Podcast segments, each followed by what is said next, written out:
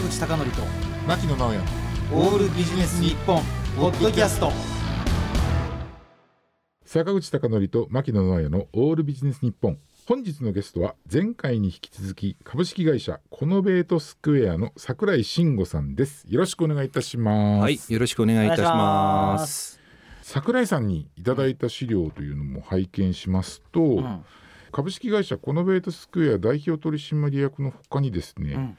株式会社全テックシニアコンサルタントっていうものがあって、まあ先週もね、ちょっと最後のところでちょっと全というようなお話があってそれでね坂口さんね、今回ね桜井さんにこうやってゲストにおいでいただくきっかけになったのが、あのお互い会社辞めて以降も SNS を通じてつながってたんですけど、はそこにね、衝撃的な写真が掲載されたんですよ。おっとそれは何でしょうか？この写真。あのビジネスパーソンではなくて、頭をこう坊主にされてですねあのけ 袈裟を、んあの身にまとわれて。そうそう身にまとわれている写真見てこれどうしちゃったんだろうこの人はっていう のが正直あったんですけれどもこのあのこの全テックということも含めてまずそのまあ先週のね、そのプロジェクトマネジメントの最後の方のお話からもこう続くと思うんですけども、えっと、禅について改めてもう教えていただくことから今日は入りたいと思います。はい、ありがとうございます。はいあの、えー、全テックのことをね、少しこう触れていただいたんで、簡単にあの全テックの紹介だけさせていただくと。あの実はあの私の兄弟子のですね、えー島津さんという方が、あの立ち上げたあの会社でして、まあ、島津さんももう前奏になって10年、えー経過するんですけどね、あのおまあ、世の中にこう禅を広めていくっていうあのお時にですねやっぱりこう禅っていうふうになると身構える方も結構たくさんいらっしゃるんで、まあ、禅という言葉を、まあ、極力こうちょっと薄めるようなね形であのおまあ、その心理みたいなものをこう伝える方法がないかどうかっていうことを考えた結果としてあの今あの結構あのおバズってますけど心理的安全性っていう、うん。まあ、あの実はこの全テックのあの取締役にあのこの心理的安全性の作り方っていう本を書かれた石井亮介さんっていう方がね取締役でいるんですけれども、まあ、今この心理的安全性っていうのをあの、おまあ、企業さんにあの組織開発の一環としてねあの、おまあ、いろいろこう提案するっていうあのことをやってるのがこの全テックという会社なんですね。でこの心理的安全性とじゃあ全と何の関係あるのっていうことなんですけど、あの心理的安全性っていうのはあのこれはチームに対して、あのいうことなんですけれどもこの心理的安全性をチームとして高めるためには一人一人の心理的な柔軟性が必要だということがあってこの心理的な柔軟性っていうところにまさにこう禅と通ずる部分がこうあるっていうことなんですね。まあ、そういうあのことで、まあ、今こちらの方であのシニアコンサルタントとしてあのおそういった関係のねお手伝いもさせていただいているっていうことなんですよ。あの心理的安全性っていうのは、その言葉尻で、うんあなんとなくこんな感じかなっていうのがあるんですけど、あのどういったこう状態というか、うん。あの定義というか、はいはいはい、はい。まああの我々ですね和女長身っていうあのふうに言っていて、はい。まあ4つのあのお因子があってですね、えー話しやすさ、えーそれから助け合い、それから挑戦それと新規歓迎と、これがですねそのチームとして、えー、としっかり機能しているっていうことが、まあ、心理的安全の高いチームというふうに言ってます。まあつまりですね、まあ、これ話しやすさがあのベースになるんですけど、あのおいろんなことを例えばこう挑戦しようと思っても、えーそんなことやる必要あんの？とかね、こんなあのことを言われちゃったりすると、もう挑戦する気もなくなっちゃうわけですよね。だからまあそういうあの話しやすさっていうことをベースにして、えー挑戦するだとか、あのお新しいそのことをね受け入れるとか、えーそういったことに対してあのおもう何の気兼ねもなくこう言い合えるこう場っていうね、そういうようなあのおことでこう定義をしてるっていうふうに理解してもらえばいいかなと思いますね。なるほどはい。あの先週のお話でね、うん。あのーまあおお勤めになってた会社をこう辞めた時に、うんこう解き放たれたってはいはいいうはいはいことがありましたけれども、そういったことと、うんその解き放たれる過程とこの桜井さんがこう禅に、のめり込んでいくというか、そういうっていうのはやっぱ同時進行だったりするんですかね？今なんか私すごくそういう、ああ、あのいい質問ありがとうございます。はい。あのーまあ禅はですねもともと興味があったといえばあったわけですね。うんあの禅語なんかもあのおパラパラパラパラ読んで、あうん。こういう意味なんだっていうようなことをねこう勉強したりとか、うんそれからあのお寺のね座禅会とか行って、うんうんうんであの和尚さんの法話聞いたりっていうこととかね、まあ、そういうのもあのおまあポチポチこうやってたんで、まあ、そういう意味ではあのお全く自分の中ではこう踏み込むことに対しての抵抗はもうなかったんですけど、まあ、さっきあの兄弟子の話もしましたけれどもあの実際にこの禅をですね本格的にやり始めたのが去年の4月ぐらいからなんですが、まあ、毎日あの30分間こう座禅をずっとこうやっていくんですね。そうするとですね3ヶ月ぐらい経ってから、ちょっとこう自分でもなんかこう小さい変化に気がついてくるんですよ。であのお僕の場合どういう変化が出てきたかっていうとあのしょっちゅうこうイライラしたりとかねあのおちょっとしたことにこうちょっとカッとなったりっていうその感情のこう起伏っていうのがだんだんだんだんこう小さくなってきてっていうね。例えばこう車に乗ってると前でなんかこう少しねゆっくりにこう走ってる車があるともうちょっと早く走ってよなんてこうなったりするじゃないですか。うんうんでそういうのはこう少しずつあの収まってきたりとかね。そういうようなものがこう出始めてきて。うん。で半年ぐらい経ってからですねなんかこう表現が非常に難しいんですけどあのお一皮も二皮もこう向けたようなこう感じうん。というのがあの自分の中でもこう自覚できていてでそのまあ一緒にこうね座禅修行したりしてるような人たちからもやっぱこうちょっと変わってきたよねみたいなねことをこう言ってもらったりというのがこう出てきて。毎日30分ですか？まあまあ、あのもちろんあのお30分、えーじゃないもっとやる時間もあるし、えー短い時もあるしですけどまあおしなべていうと大体毎日30分朝、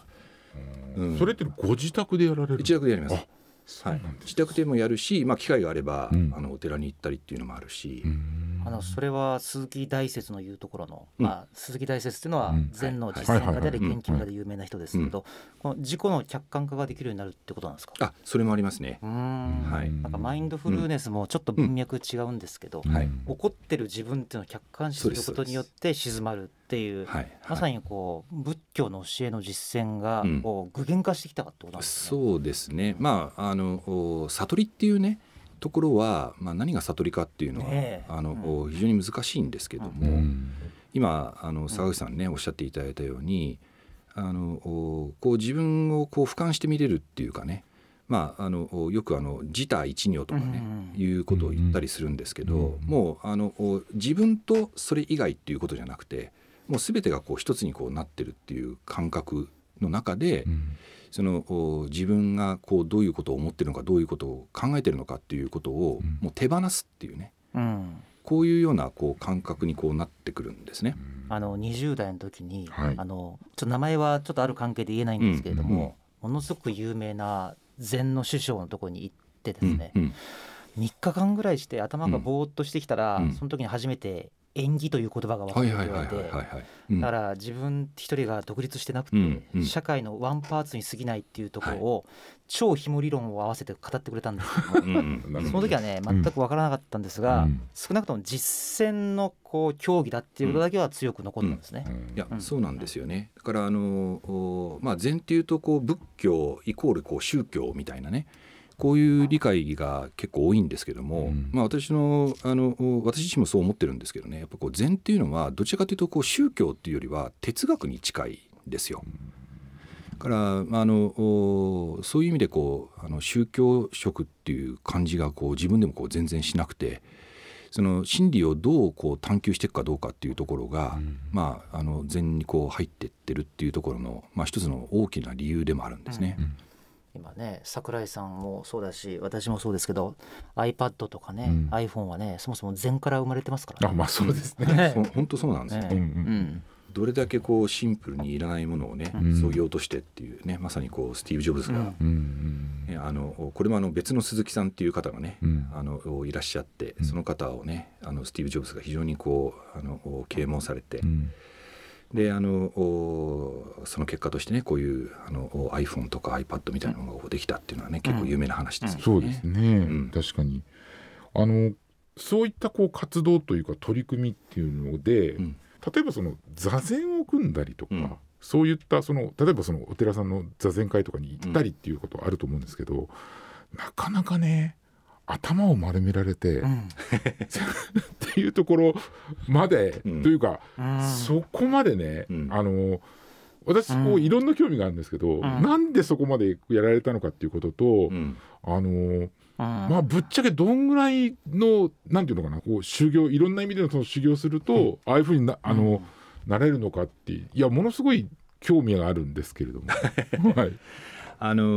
ーそうですね。さっきあの、まあ、3ヶ月から少しね、うん自分がこう変わってきてで6ヶ月経ってこう一皮二皮ねこう向けてきたっていうお話をちょっとしたんですけどなんでこういうことが起きたんだろうっていうねあの素朴な疑問が結構こう生まれたんですよね。であのおまあもちろんあのおこういうことかなああいうことかなっていうことで思いついたりすることもあったりはするんですけどなんかこうもっと奥深いもの、もう本当にもう究極のこうあのお真理みたいなものがこう必ずあるはずだと。うん。さっきあのその真理の探求のためにこう禅に入ったっていう話なんですけどまさにそこに行くためにやっぱこう自分がその得度をしてあのおそこに身を置くことでまた新たにこうあのお自分としてこう発見できるものがあるっていうね、あのそういうようなあのお心境にこうなっていったわけですね。だからまああのお得度をするってあのお自分でこう最初思った時に一番最初こう兄弟子さんにこう相談してで兄弟子さんからあのお今のこの師匠をね紹介いただいたんですけど、まあ、当然のことながらその得度すると言ってもですねあのおはいいいよっていうね 簡単なもんではなくて、うん。やはりあのお仏門に入るっていうことはどういうことなのかっていうことを、まあ、師匠からも混沌と説明を受けて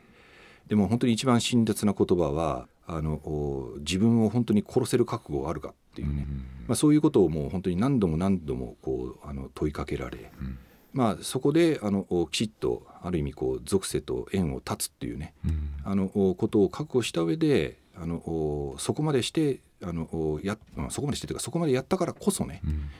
何かまたあのお新たに自分としてあの発見できることがあるはずだっていうね。そういうこう心境になって、まあ、得度をしたっていうことなんですよね。ちなみにあのリスナーの皆さんにあの得度というのは、うん。えっと紙を剃髪されて、はいはい。っていうことですよね。えっとそうですね、うん。あのおなんかよく聞かれるのは、うん。得度してそのねお坊さんになるのになんかめちゃくちゃ修行したんですかってよく聞かれるんですけど あの得度っていうのはあの仏門に入るためのあの儀式うんっていうことで、まあ、ある意味そのお修行はこれからっていうあことなんですよね。なるほどなる。でまあ、もちろんあのお何もやってなくていきなり得度っていうのも、うん。なかなかこうあの難しいとは思うんですけども、うん。あの滝行したりとか あのお寺にあの何ヶ月もあのこもってですねあのお難行苦行をこう経てきたっていうことは全くなくて。うん。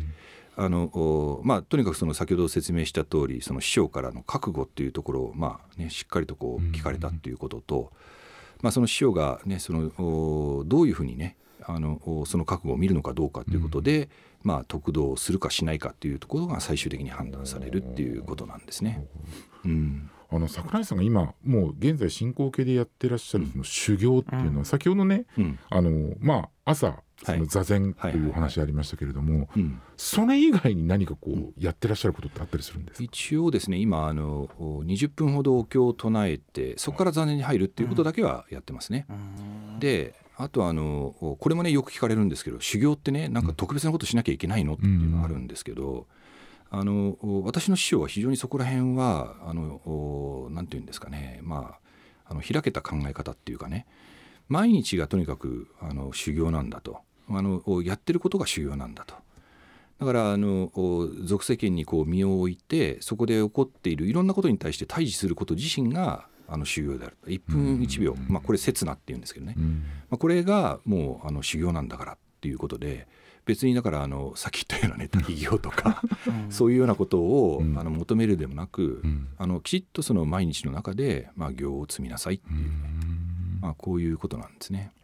うん。ねえ坂口さんこうコンサルタントの方こう、ね、これまでお読みしたことありますけどどちらかというとこうこういうことしてきましたっていうことをね聞く機会が多い中でこうやってご自身に対してこうやってきましたっていうことっていうのはすごくね今日はあの本当にお話を伺ってよかったと思うんですけど、うん。じゃあそのうん。その禅の取り組みっていうのと、うん。うん。を踏まえてねじゃあ今後この桜井さんのやってらっしゃるお仕事の中で今後取り組んでいきたい課題みたいな、まあなんか目標とかそういうことがあったりするんですか、まあ、あのプロジェクトの話はねプロジェクトの話として、まあ、さっき言いました通りその、おまあ、この禅のね教えを通じて、うん。まあ、心をしなやかにあの持ってもらう人たちをこう、あのお増やしていくっていうのはあるんですけど、うん。もう一つあの僕があの気がかりっていうかね問題意識として持ってるのがあの僕と同年代のねあのおシニアの方、まあ、ミドルシニアの方も含めると、うん。もうちょっと幅広くなるんですけど、まあ、今ね働かないおじさんとかね あのいろんなことこう揶揄されちゃったりしてるんですけどもやっぱこう日本がね本当にこう元気になるためにはあの僕らの年代の人たちが本当にねやりたいことをこうやっていくっていうことが、まあ、理想論かもしれないですけどね、あの本当に必要でやっぱりあのお自分たちが年取ったらこういうふうになっちゃうのかっていうふうにこう思わせちゃ絶対いけないし、うんうんうん。でなんかこう渋々こう会社に行っててねう、んあーとりあえず年金もらえるまで頑張ってなんてこうやっていくともうねどんどんどんどん認知症の患者が増える一方になっちゃって どうすんのっていうね、うん。こういう世の中になってしまうわけですよ。だからやっぱりこうしちゃいけないなっていうところでやっぱこうシニア層に対してあの、おまあ、僕自身がねこう体験してきたこの自己変容みたいなところを、うんまあ、体験としても語りながら、うん。やっぱり本来の自分って何なのっていうねこれをあの皆さんにこうあの考えてもらうきっかけっていうのをねうん。作っていきたいな、まあ、そういう意味であのおまあいろいろとあの僕自身もその経験も踏まえた格好で、まあ、そういう研修ワークみたいなことをね、うん。こうやってみたりっていうようなことを、まあ、秋ぐらいからこうできたらいいなっていうことを思っていてね、まあそんなことを今いろいろこう計画しているところです。なるほどですね、はい。やっぱりそうですよね。我々の世代ってね、うん。その世代人口的にも多いじゃないですか、うん。ね、それがやっぱりその50過ぎてね私もね、いあの同期入社の人間とうん。集まってうん。何がやって、うん、あと何年で年金もらえるとかそうねそうそう、年金がいくらとかっていうこう話題になるのが、うん。これねそれこそうん。来月、うん、そのリタイアするだったら分かるんですけどねまだ10年近くあるわけですね。そうなんですよ。そんな中でね、あのねどこどこの会社だったら得だとか損だとかね、うんうんという話をやっぱり元気にならないといけない。じゃあそう。いったことを、うん。えー、とこの秋から、うん。あのー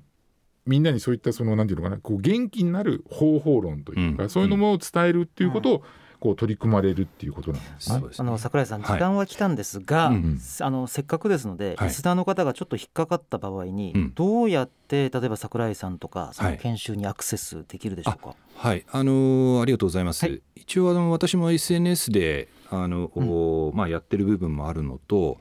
あのホームページもございますので、うん。あのお株式会社コノベートスクエアで検索をしていただくと、ちょっと実は今リニューアル中なので、うん。えー7月ぐらいから新しい、あのリニューアルのホームページがあのお見ていただけると思うのでそちらにあのアクセスをしていただけるとですねあの今申し上げたようなどんな研修をやるのかどうかっていうことを見ていただけるかなと思ってます。あとちょっと非常に興味がある方に、ええ。第一歩目ってはい。前って何を見たら学べますかね？例えばうん。YouTube でもいいし、本でもいいしあるいはどっか行ってでもいいし、はい。ええ。はい、そうですね。あの私が一番お勧めしたいのは、やっぱり今いろんなお寺がですね座禅会をやってるのやっでてますね。ええあののねコロナが明けたんでね、まあ、オンラインでもいっぱいあるんですけど、うんやっぱりこれねリアルで体験していただきたいですよね。あーうんうんなるほどなるほど。でまあ、あのその1回だけじゃわからないんですけどでもあのどんなものなのかっていうことをぜひ体験してもらいたいですね。しかも意外になんか低価格でやってますよね。えそうなんですよ、うんあの無料っていうところね無料ってとこもありますしね。なるほど、はいじゃあ第一歩目は